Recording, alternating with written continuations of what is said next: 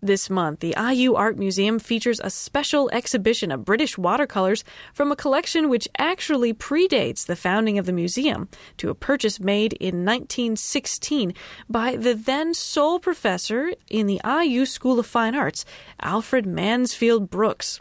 Museum curator of works on paper, Nanette Brewer. That collection was the first major purchase of fine arts by Indiana University. When the museum was founded in 1941, that collection, including a Thomas Girtin watercolor that is currently up in this small installation, um, really formed the core of our British watercolor collection.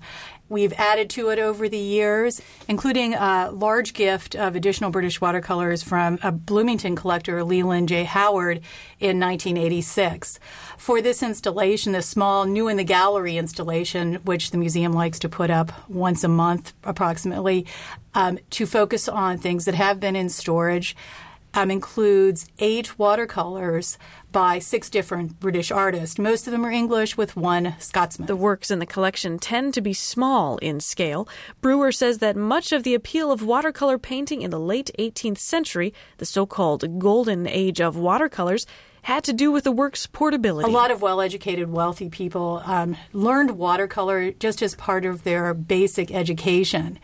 And they preferred the water based medium because it was portable and they could do it more easily and more quickly than oil paintings. Um, it was really just part of your general education.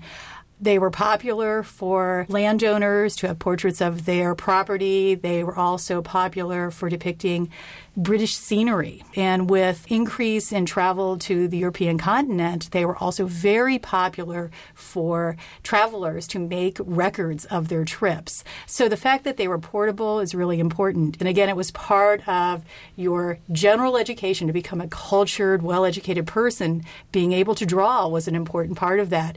And for this early School of Fine Arts, which was then called the Department of Freehand and Mechanical Drawing, it, it had a bit of what you might consider that finishing school type of approach where you should just know how to draw, you should just know about culture.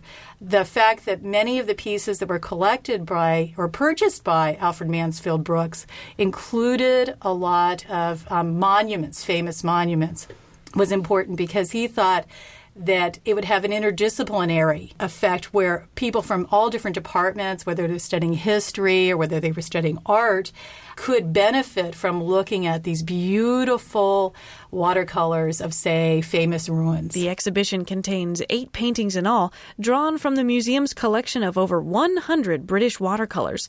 The earliest examples on display date back to the 18th century. The earliest work we have up on view is by John Robert Cozens, and it's um, the ruins in the Campagna near Rome. This was the lowland prairie surrounding Rome, and he traveled two times down um, to the continent through the Alps and was among the first artists to really show the artistic possibilities of the continental landscape and was particularly influential in that.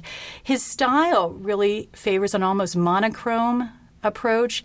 The image itself um, shows the the ruins in a silhouette against this golden background. So it's a very limited color palette, but very dramatic. The scene also shows a little shepherd because the interest wasn't in so accurately depicting the monument, but to get the feel of the passage of time. It's a very pastoral, very calm image. We often call this a picturesque style. The opposite of that would have been called the sublime. And the sublime that was popularized by somebody like Turner really favored the dramatic, the dangerous. There's a lot more color in it. We have a work by John Martin, who's believed to be a somewhat self taught artist, called Ship on a, in a Stormy Sea. And in the background, you see ruins as well. But in this case, they're, they're kind of foreshadowing the crashing of the ship.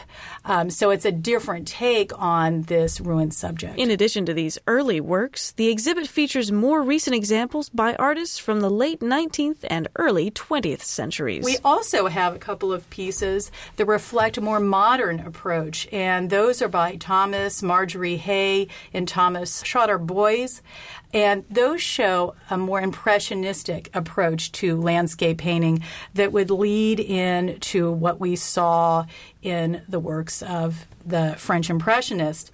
They really just were done very quickly to capture the atmospheric effects that were seen in front of them. Due to their delicate condition, Brewer says that this is a rare opportunity to see pieces from the museum's British watercolor collection on public display. Paper is very susceptible to ultraviolet light these works can't be on view very long. So it, the reason we wanted to focus on this as a new in the gallery installation is because we cannot keep them on public view. Now they're always available by contacting the museum and you can arrange for an appointment to see these in our print study room. But they will only now be on view through um, mid-February. So people need to get over there and see them quickly before they are put back in storage to rest and sleep so for their preservation. IU Art Museum curator of Works on Paper, Nanette Brewer. The new In the Gallery exhibition of British watercolors is on display at the IU Art Museum through mid February.